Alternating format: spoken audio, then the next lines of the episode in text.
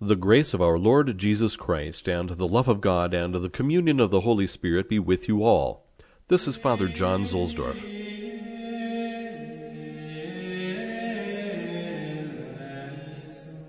We welcome as our guest today St. Augustine of Hippo. We shall hear some of his sermon about the church's shepherds and the weak members of the flock. And then I will give you one of my own humble sermons.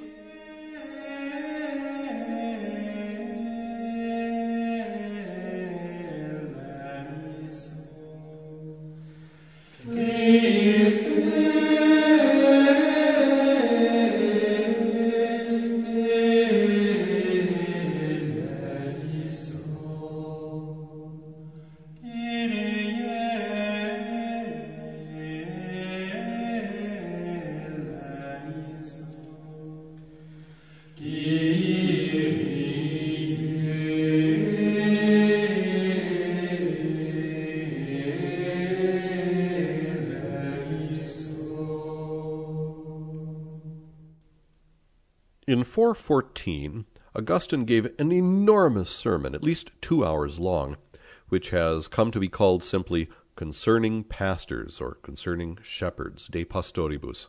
It is an examination of Ezekiel 34, and it was delivered during the Donatist controversy. You may recall that the Donatists had set up altar against altar all through North Africa. The Donatists, who took their name from a fellow named Donatus, considered themselves a church of the pure. In the fourth century, a group of fundamentalists or radicals broke away from the Catholic Church to found their own church. These are the Donatists, and their beef was that during a persecution by the Emperor Diocletian, some of the bishops had caved in and they handed over their sacred books to uh, the imperial officials. Now, these radicals, the Donatists, came to the conclusion that because the bishops sinned, they were therefore tainted, and they could never again thereafter confer valid sacraments. Now, in the face of this challenge, a, a theological and ecclesiological challenge, uh, St. Augustine clarified that sacraments do not depend on the holiness of the priest or of the bishop because Christ is the true minister of every sacrament. Now, at the core of Donatist beliefs, this is, I think, very important for us to understand today because there are some people in the church who have fallen into, I think, the same notion. Uh, at the very core of Donatist beliefs was the notion that they were that they were the sole remnant of the church, which, according to St. Paul, was without stain or wrinkle, as it says in Ephesians 5. The Donatist position was that God is more concerned with the purity of consciences of priests than the words they say, and that a damaged conscience, the Donatists, the Donatist Petilian used the word blood-stained, right, conscience, could actually be transmitted to the whole body of Catholic priests collectively, uh, like a material transfer, like transferring a virus throughout the body of priests. They could be infected with the blood-stained conscience, damaged conscience of another one, like the bishop who, who ordained them. So for Petilian and the Donatist, a person is cleansed in the sacrament of baptism by the conscience of the minister of the sacrament. So if the conscience is pure, he cleanses. If it's not pure, he can't cleanse. So no Catholic sharing in the collective damaged conscience that had been handed along could administer a valid sacrament. Of course, this would create an enormous division in the church, a theological and ecclesiological crisis a huge division. This, so the heresy, the error in that thought, brought on an ecclesiological problem, a schism, so that you wound up with this, this group out there who thought they were the church of the pure, right, the Donatists. So this materialistic view of the sacrament is at the heart of Donatist theology and ecclesiology. Ecclesiology is just another word for the theology of the church, who the church is, looked at through a theological lens. And so this materialistic view of sacraments led to the Donatists' obsession also with the appearance of holiness. So, in the midst of the world which is evil, the Donatist follower depended on the transference, or at least appearance of transference, of holiness to them from a priest who had to remain entirely free from sin or even the appearance of sin. See, this is a materialistic thing. It was like passing on a virus or passing on a, an antidote or a cure or something like that. But it was a materialistic view. Augustine, on the other hand, in combating them, observed that this was spiritually dangerous because it leads to a destructive fantasy about the person of the priest. First of all, it could produce a kind of a spiritual envy, right? Where lay people looking up to this this unbelievable, almost godlike figure up there, pure, untouchable, and so forth. It could also, even more seriously, lead to the marginalization of God Himself, the marginalization of God's holiness, of God's intervention in favor of the priest or the bishop who is materially, physically, right there, right there and present. So they put all their focus on the priest instead of on God and what God is doing. So Augustine, to counter this Donatist materialist approach and this obsession with the appearance of sinlessness, counters that the only true Holy One is Christ. Only Jesus Christ is the true high priest. Only he is free from any stain of sin. Only Christ's sacrifice atones for sin, not the personal holiness of the minister. The bishop and the priest are themselves pardoned sinners. Priests and bishops must not be seen as being entirely apart but also as standing together with the people, as they together with the people also have to strive for holiness. They should not be imagined to be holier than any mere human being can be. Only Christ is the true Holy One. Now, Augustine gets on the, at this, for example, when he talks about how the Lord washed the dirty feet of the apostles. Augustine explains that Christ was pardoning the apostles for what they had done wrong in their ministry. And so when Peter then asks that Christ wash not only his dirty feet, that is, the sins that he committed in his ministry, Peter also asks Christ to wash then his whole head, his head and his body as well. But Christ responds that his whole body was already washed, and he had no need for it to be washed again which is a reference to baptism. Remember, Augustine interprets these things in, in an allegorical way, in symbols. So the washing of feet represents the forgiveness of post baptismal sins committed by the apostles, Christ's priests, in their ministry. In other words, post baptismal sins, the sins that we commit, the actual sins that we commit, can be forgiven, and that the one forgiven can then still be Christ's minister. The priest who sins, of course, he's obviously going to sin after after ordination. The bishop who sins, obviously, is going to sin after consecration, can nevertheless have his sins forgiven and then continue to minister because we don't we're not into this materialistic thing. It's not the personal holiness of the priest that matters. Christ is the Holy One and we are only his ministers. God does not choose those who are worthy, God chooses those whom it pleases him to choose to be his ministers. So, there's a great concern today, I think. Uh, so many people are deeply shaken in their faith because, especially, you think about it, the sins of a very small number of priests and bishops. They're shaken about the church, maybe even the very nature of the church. They're shaken about the priesthood, they're shaken about their, their membership in the church.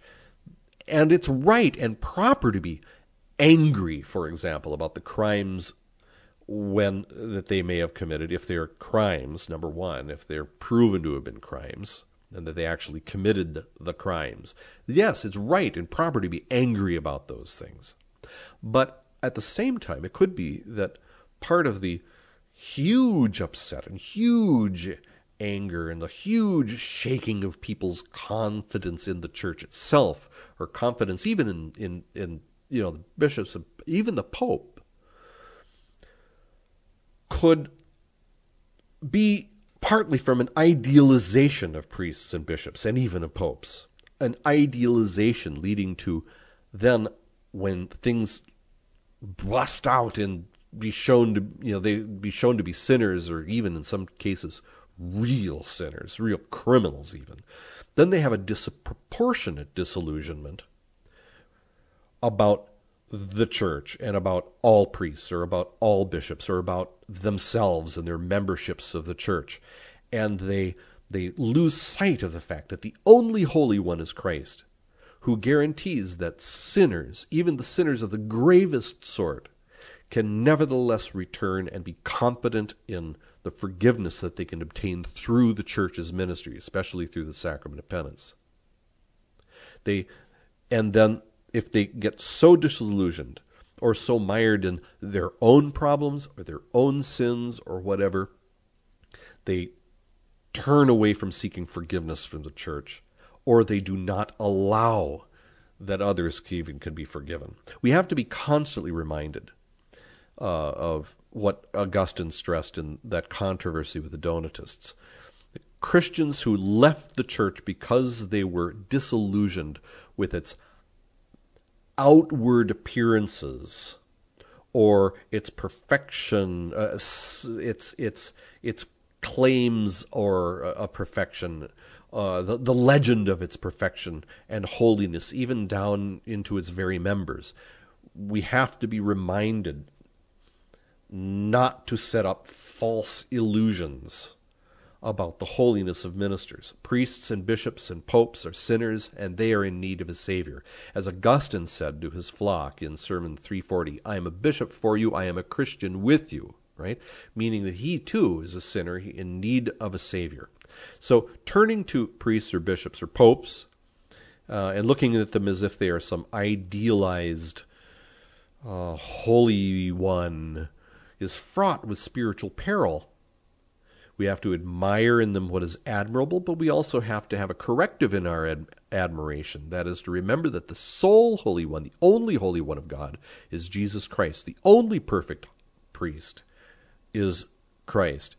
He is, he is the true and actual minister of all the graces which Holy Church's ministers have the honor to mediate to you and to me. So the bottom line is that you can't depend on the personal holiness of priests or bishops or popes for your own personal holiness. You have to work on that with the Lord and with the graces He offers you and through the ministry of sinful ministers. There it is. Now, I've rambled for a lot longer than I had to about Donatism. So let's get back to Augustine's sermon, which I'm supposed to be reading for you. Now, it just happens that the, uh, the sermon here is found in the Roman Rites ordinary form in the Liturgy of the Hours in the Office of Readings for the 25th uh, Sunday of Ordinary Time, which happens to be the day that I'm uh, making this podcast. And I'm going to read this in English first, in an English translation, and I'll follow with the Latin so that you can get it into your ears. Now, Augustine here is preaching in 414, probably in Carthage.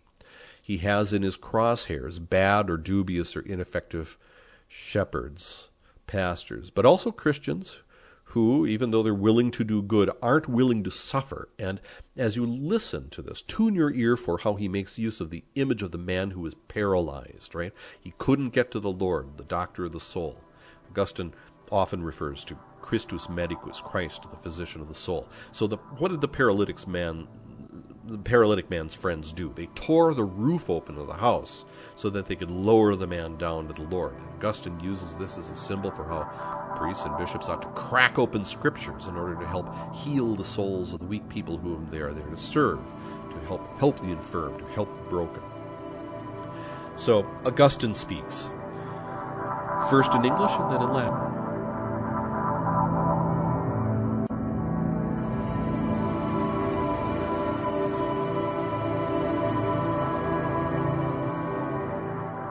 What is enfeebled, it says, you have not strengthened. He is talking to bad shepherds, false shepherds, shepherds who seek their own advantage, not that of Jesus Christ, and enjoy the convenience of milk and wool without taking the least care of the sheep, or nursing back to health what was ill. Between the feeble, that is to say, the not strong, because the sick are also called feeble, but between the feeble and the sick, that is, the ill, the difference seems to me to be this. To be sure, brothers, I am trying at all costs to find some distinction between these terms, and if I made a little more effort I could doubtless make a better one, and so could someone else more learned or with a more lucid mind. Meanwhile, so as not to do you out of anything, as far as the words of Scripture are concerned, let me tell you what I think. As regards the feeble, it is to be feared that some trial may happen to him and break him. But the sick man is already ill with some kind of greed, and prevented by some kind of greed from entering on the way of God, from submitting to the yoke of Christ. Think of people who want to lead a good life, who are already determined to lead a good life, and are less capable of enduring evil, while they are quite ready to do good. But it is part of a Christian's strength not only to do what is good, but also to put up with what is bad. So those who are apparently very keen on good works, but either unwilling or unable to put up with the sufferings looming ahead of them, are feeble. Those who, being lovers of the world, are held back by some kind of greed for many good works, are lying sick and prostrate, prevented by their very sickness, which has robbed them of all their strength from doing anything good. Such in his soul was that paralytic man, whom the men who were carrying him, when they couldn't bring him in to the Lord, let down in front of him after opening up the roof. That is, as if you would like to do this with the soul, and open the roof and let down a paralytic soul to the Lord, one gone limp in all its limbs and unoccupied with any good work, weighed down, of course, by its sins, and wasting away with the disease of its greed. So if all the limbs are limp and there is an inner paralysis, in order to reach the physician, the physician, you see, is probably not immediately available. He's inside. The true meaning is hidden in the Scriptures. Open the roof by expounding what is hidden and let down the paralytic. Those who don't do this and who neglect to do it, well, you've heard what they hear. What was ill you have not nursed back to health, and what has been bruised you have not bandaged.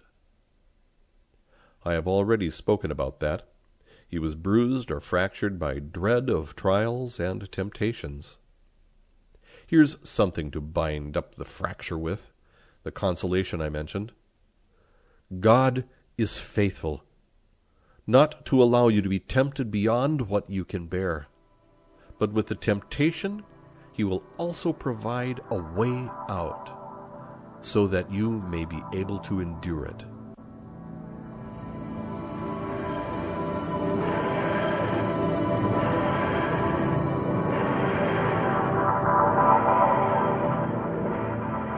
quod infirmatum est, dici Dominus, non confortastis. Pastoribus malis, dicit, pastoribus falsis, pastoribus sua querentibus, nonque Iesu Christi, et comoro lactis, et lane dentibus, oves omnino non curantibus, et quod male habuit non corroborantibus.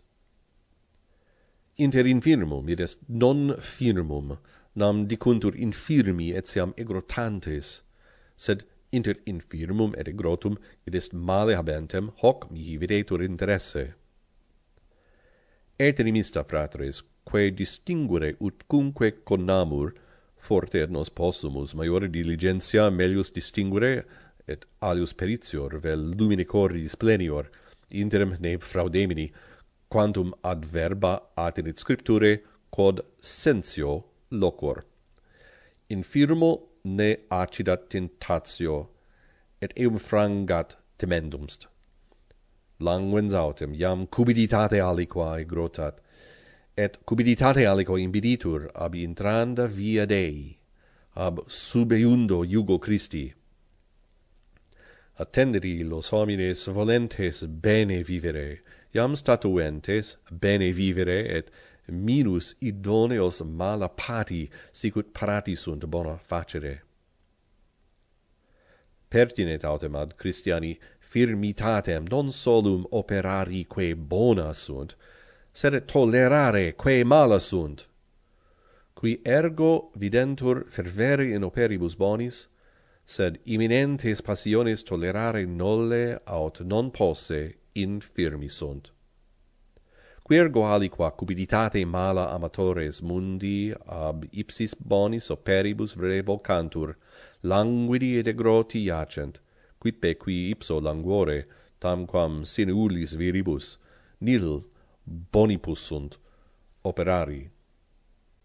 Talis in anima paralyticus ile fuit, quem cum ad dominum inferre non possent, qui eum portabant tectum aperuerunt et deposuerunt. Id est tamquam si in anima hoc velis facere ut tectum aperias et deponas ad dominum animam paraditicam dissolutam omnibus membris et vacantem ab omni opere bono gravatam utique peccatis suis et languente morbo cupiditatis suae si ergo dissoluta sunt membra omnia et est paralysis interior ut pervenias ad medicum forte enim latet medicus et intus est. Iste verus intellectus in scripturis occultus est. Exponendo quod occultum est aperi tectum et depone paraditicum quod qui non faciunt et quid facere negligunt audistisque audiant quod male habuit non corroborastis et quod contribulatum est non colligastis iam hinc diximus. Fractus enim erat terrore tentationum. Accedit aliquid unde quod fractum colligetur consolatio illa fidelis Deus, qui non vos sinat tentari supra quam potestis ferre, sed faciet cum tentatione etiam exitum, ut possitis sustinere.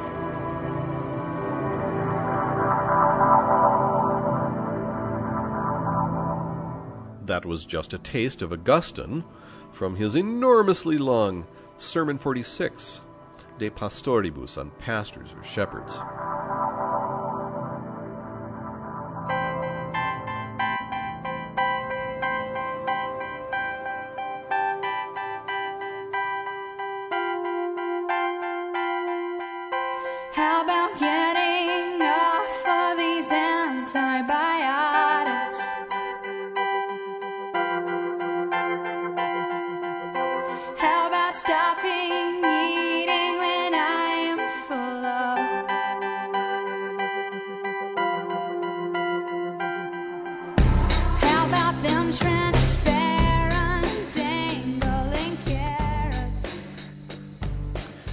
Shifting gears a little bit, on the day I made this podcast, it was also the 18th Sunday after Pentecost in the traditional Roman calendar. On Sundays, I usually celebrate the extraordinary form.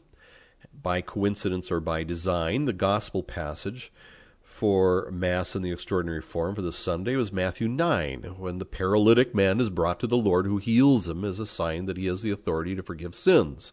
And the parallel passage in Mark, which is a little more complete, talks about how the man's friends tore open the roof in order to lower their friend to the Lord. So it's the same thing that we have here. The same thing.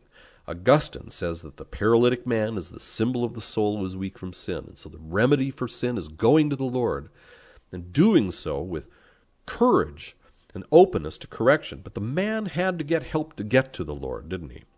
So every one of you could be like the paralytic's friends. You can help other people get to the Lord. You have to get to the Lord yourself, too. Maybe other people have to help you get to the Lord as well, help you lower you through the roof to the Lord. And we have to keep our, our our eyes open for those opportunities when we might be able to uh, pry something open, take away an obstacle to help someone perhaps return to their faith or, or perhaps get even more interested in the church than they may be. So, as a way to wrap up this podcast, I'm going to include a sermon I preached on the 18th Sunday after Pentecost. Today is the day I made this podcast.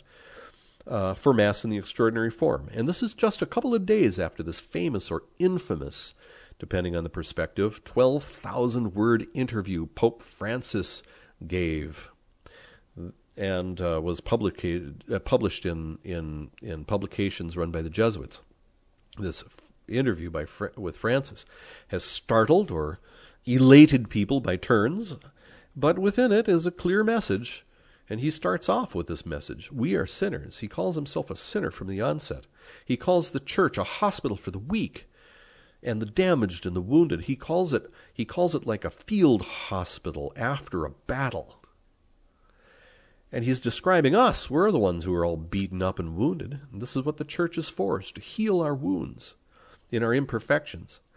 Francis is trying also to impress on us that we need to adapt our style to the times we're living in without compromising doctrine, of course. But we have to make ourselves heard. We have to we have to help people to help themselves, help people to allow themselves to listen again. And we have to maybe even do some startling things like rip roofs up and do dramatic things, dramatic and daring things that certainly will be pleasing to the Lord. So here's the sermon. Bring them along on Sundays, and on the Sundays I'm here, I'll be available to bless objects. In the name of the Father, and of the Son, and of the Holy Spirit. It's going to be uh, claimed in, a, in subtle ways. It won't be claimed, I think, probably directly in terms as stark as I'm about to put them.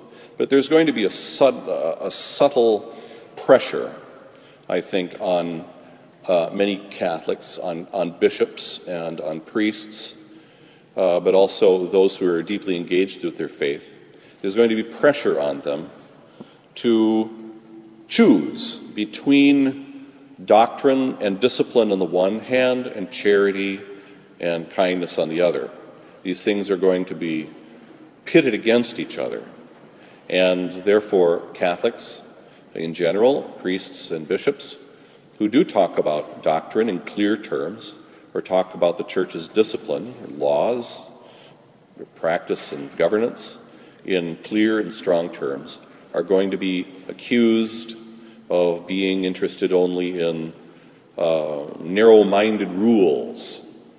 And the claim will be made that we have to set aside clarity of doctrine and uh, clarity in the rules and the discipline of the church for the sake of charity.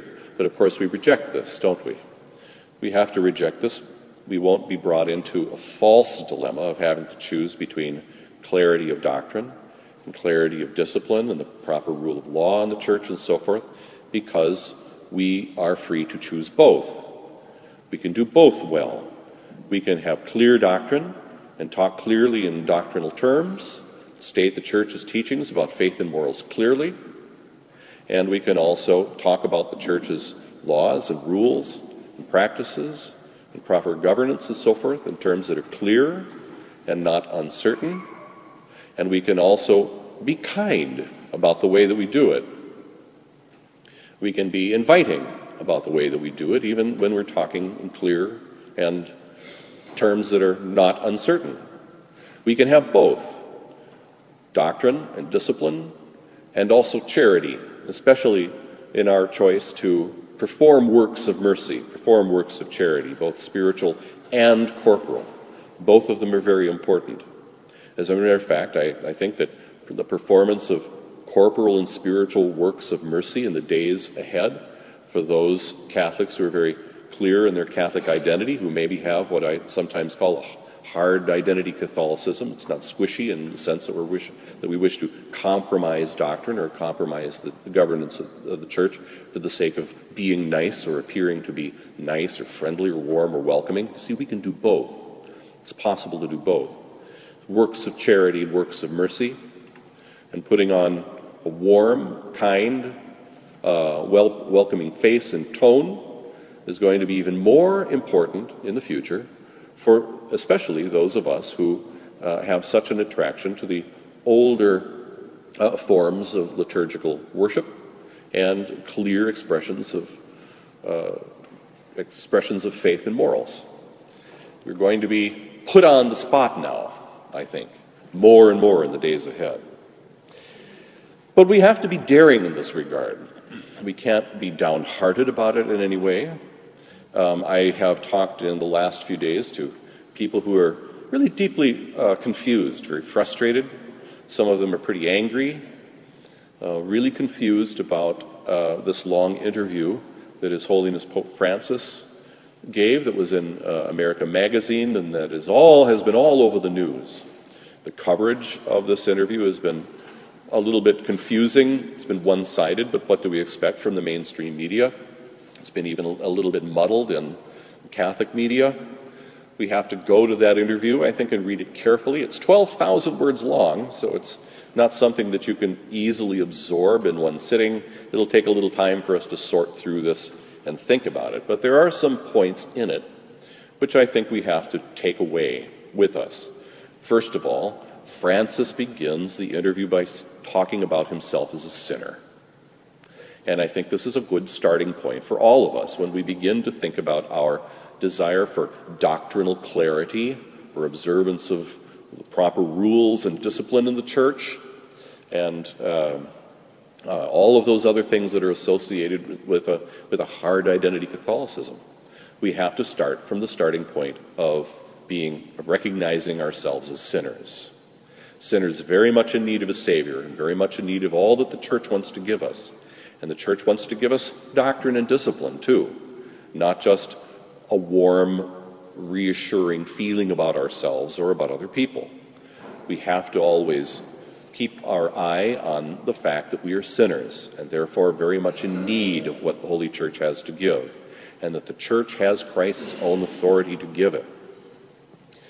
Another point that we have to then think about from this interview, which um, was very useful. I think one of the most useful things. But it's actually an old, kind of an old chestnut. This old, this image of the church as a hospital for sinners rather than a museum uh, for for plaster saints. The way that Pope Francis said it is, I think, even more appropriate.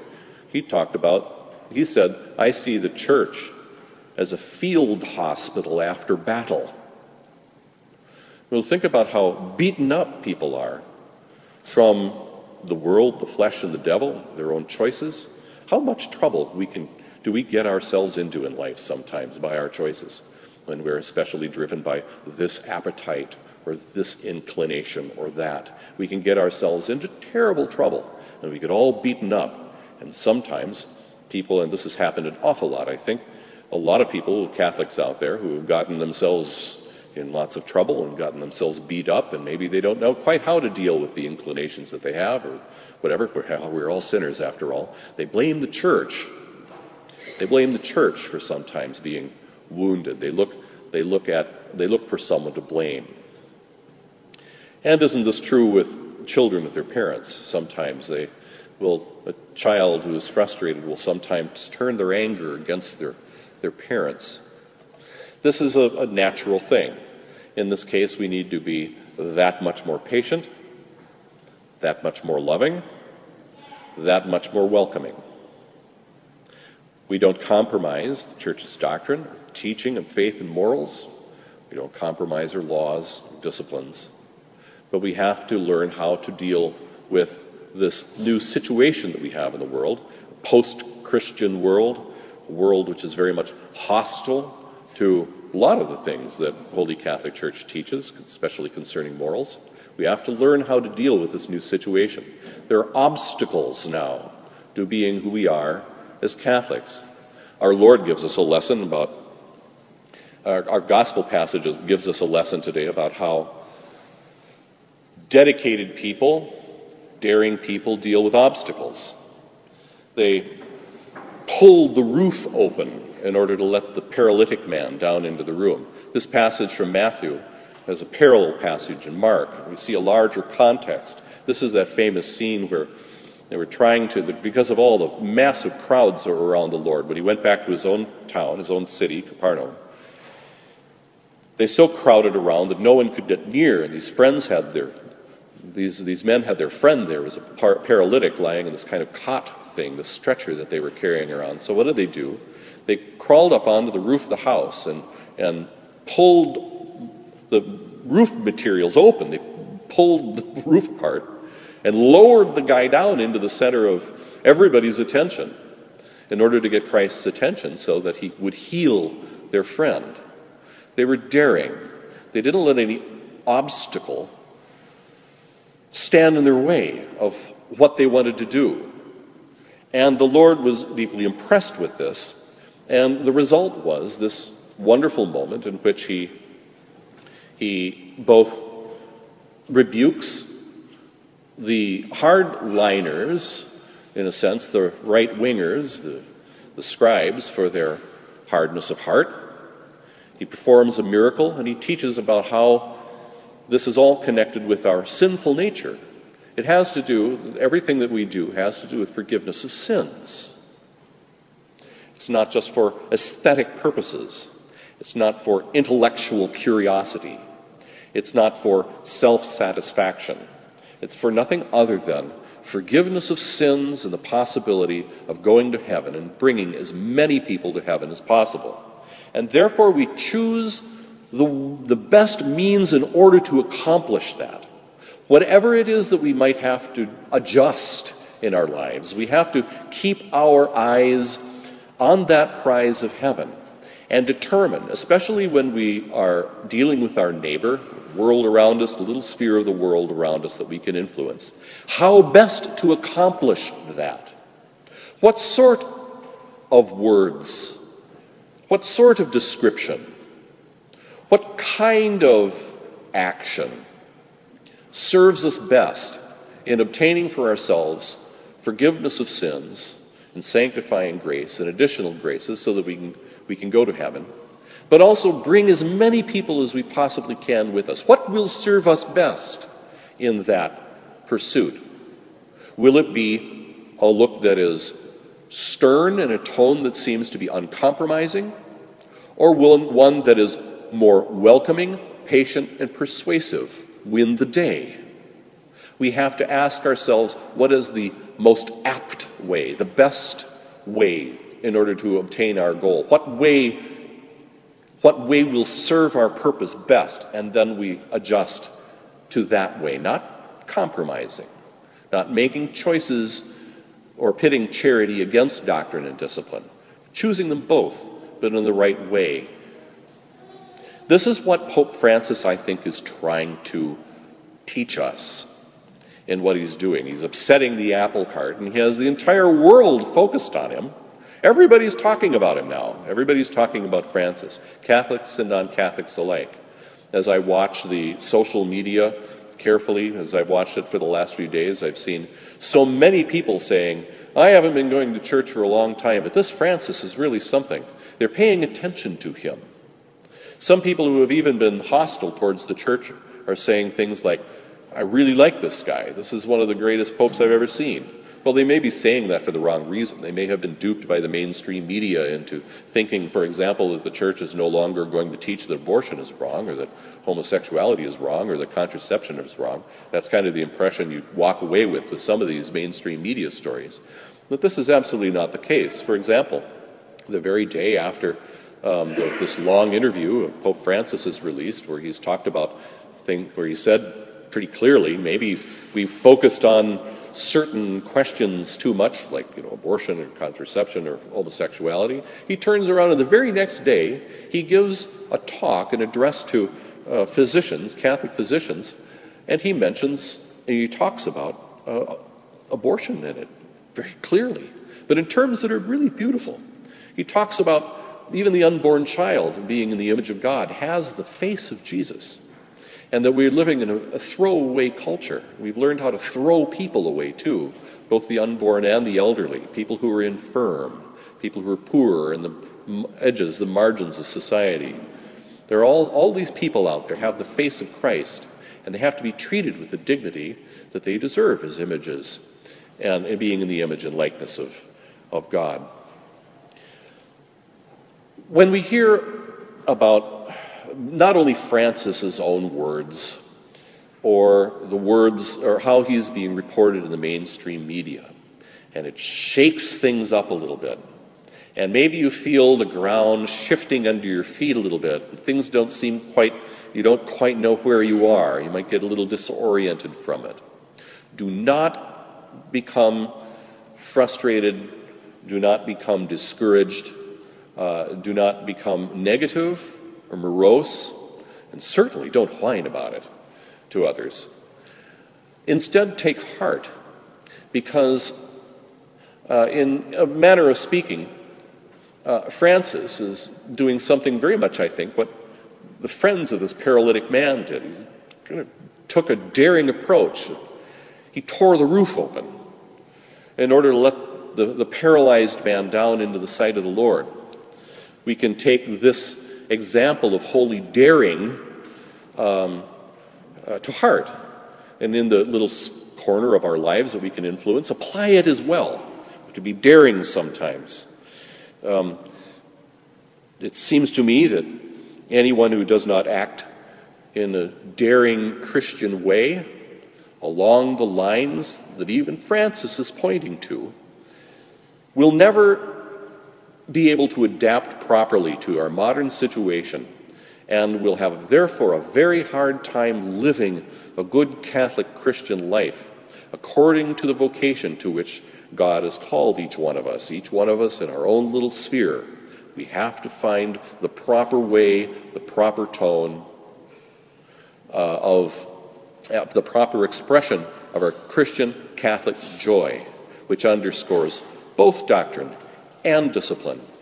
But doctrine and discipline, which is always manifested to, yoked to, linked to, deeply integrated with corporal and spiritual works of mercy and joy.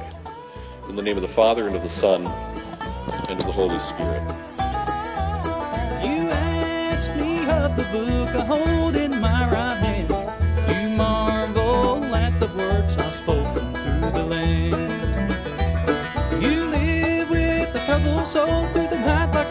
But if you don't confess your sins in the cold dark grave, you'll lie. Boys, a cold dark grave.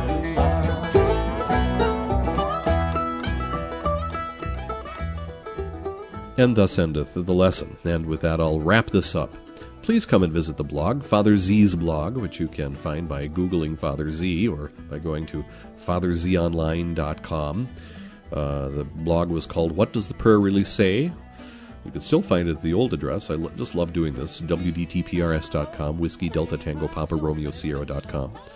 We have good discussions there, and you can register to comment as well, take part in the discussions.